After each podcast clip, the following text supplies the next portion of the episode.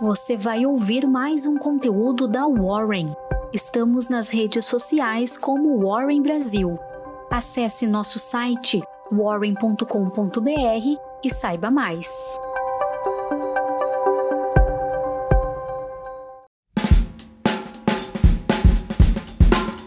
Bom dia, eu sou o Fred, sou líder do time de análise da Warren e aqui está a sua Warren Call de hoje. O vice-presidente do Banco Central da China declarou novamente que fortalecerá a implementação do afrouxamento da política monetária e apresentará medidas para apoiar a economia. No entanto, o mercado ainda permanece relativamente cético em relação ao espaço para afrouxar a política monetária, que pode ser limitado por conta de preocupações relacionadas com potenciais saídas de capital. A economia na maioria das regiões dos Estados Unidos cresceu a ritmo modesto ou moderado de abril até o fim de maio. E o relatório divulgado ontem pelo Federal Reserve mostra que há sinais de que as medidas tomadas para esfriar a demanda começam a ser sentidas. O Fed elevou sua taxa básica de juros em 0,5 pontos percentuais no mês passado para uma faixa entre 0,75% e 1%, e planeja novos ajustes da mesma magnitude em cada uma de suas próximas duas reuniões de política monetária, neste mês e também no mês de julho. O chair do Federal Reserve, Jerome Powell, disse que as autoridades continuarão a aumentar os custos dos empréstimos até que a inflação, atualmente equivalente a mais do que o triplo da meta de 2% do Banco Central, caia de maneira clara e convincente.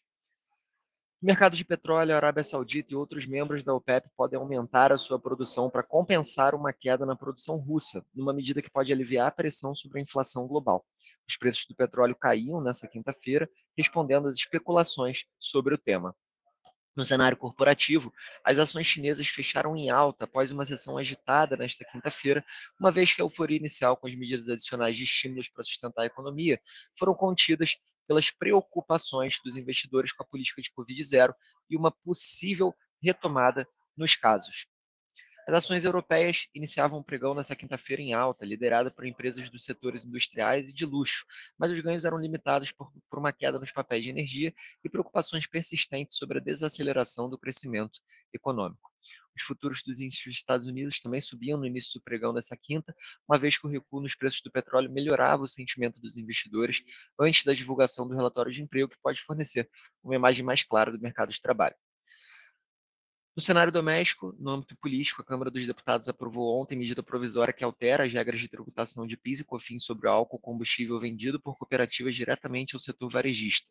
De acordo com a agência Câmara de Notícias, a MP, que agora segue para o Senado, foi editada em decorrência dos vetos do Executivo a uma outra medida que tratava do assunto, autorizando a venda direta a postos por parte dos produtores e importadores sem a necessidade de passar pelos distribuidores. O trecho havia sido vetado diante do temor do governo em perder a arrecadação. O texto da MP aprovado ontem não autoriza as cooperativas de comercialização a participar desse mercado de forma direta, mas equipara cooperativas de produção e agentes produtores de etanol hidratado combustível. Ao venderem diretamente aos varejistas, estarão sujeitos à cobrança combinação de alíquotas sobre receita, o volume do produto, caso não tenha optado pelo regime de tributação de PIS e COFINS com base no volume produzido. O governo federal deve publicar também ainda esse mês o edital para o leilão da sétima rodada de aeroportos, que incluirá também o terminal de Congonhas, depois que o Tribunal de Contas da União, o TCU, aprovou os termos ontem à noite. Segundo o Ministério da Infraestrutura, após a publicação do edital, a expectativa é que o leilão ocorra no segundo semestre desse ano. Em economia, hoje tivemos a divulgação dos dados do PIB do Brasil, que registrou crescimento de 1% no primeiro TRI desse ano, acelerando ante o ritmo visto no final de 2021. Entretanto, o resultado ficou um pouco abaixo da expectativa da pesquisa da Reuters de avanço de 1,2% nos primeiros três meses desse ano, em comparação aos, ao trimestre anterior. A atividade econômica brasileira encerrou o ano passado com um crescimento de 0,7% no quarto trimestre, em dado revisado antes o dado divulgado tinha sido uma expansão de 0,5%, o IBGE revisou os números. Em relação ao primeiro trimestre de 2021, o PIB apresentou alta de 1,7%, contra a expectativa de 1,8% nessa base de comparação. Então, os resultados fortes, mas abaixo do esperado. Os preços do produtor do Brasil também desaceleraram a 1,94%, de acordo com os dados divulgados pelo IBGE. O resultado de abril veio abaixo do resultado de março, que foi de 3,12%, mas ainda é o segundo resultado mais elevado do ano até aqui, o que levou o índice de preços ao produtor acumulado de 12 meses, a uma alta de 18%. Entre as 24 atividades analisadas, 18 tiveram altas de preço, mas o IBGE apontou que o destaque de maior variação ficou com os preços da indústria extrativa, que tiveram queda de 11,54%, fruto da variação cambial, e também da, da, diminuição nos preços de materiais básicos. O IPP ele mede a variação dos preços de produtos na porta de fábrica, isso é, sem considerar os impostos e o frete, de 24 atividades das indústrias extrativas e de transformação. Também tivemos hoje a divulgação do Índice de Preço ao Consumidor, o IPC-FIP de São Paulo, que desacelerou a alta a 0,42% em maio, depois de subir 1,62% em abril, uma vez que os custos de habitação registraram queda. Por fim, no cenário corporativo, Destaque para a homologação da reorganização societária do Banco Inter, que foi aprovada pelo Banco Central e pelos acionistas e Assembleia, e trata basicamente da transferência da base acionária da empresa ao exterior e listagem de ações na Bolsa Americana Nasdaq.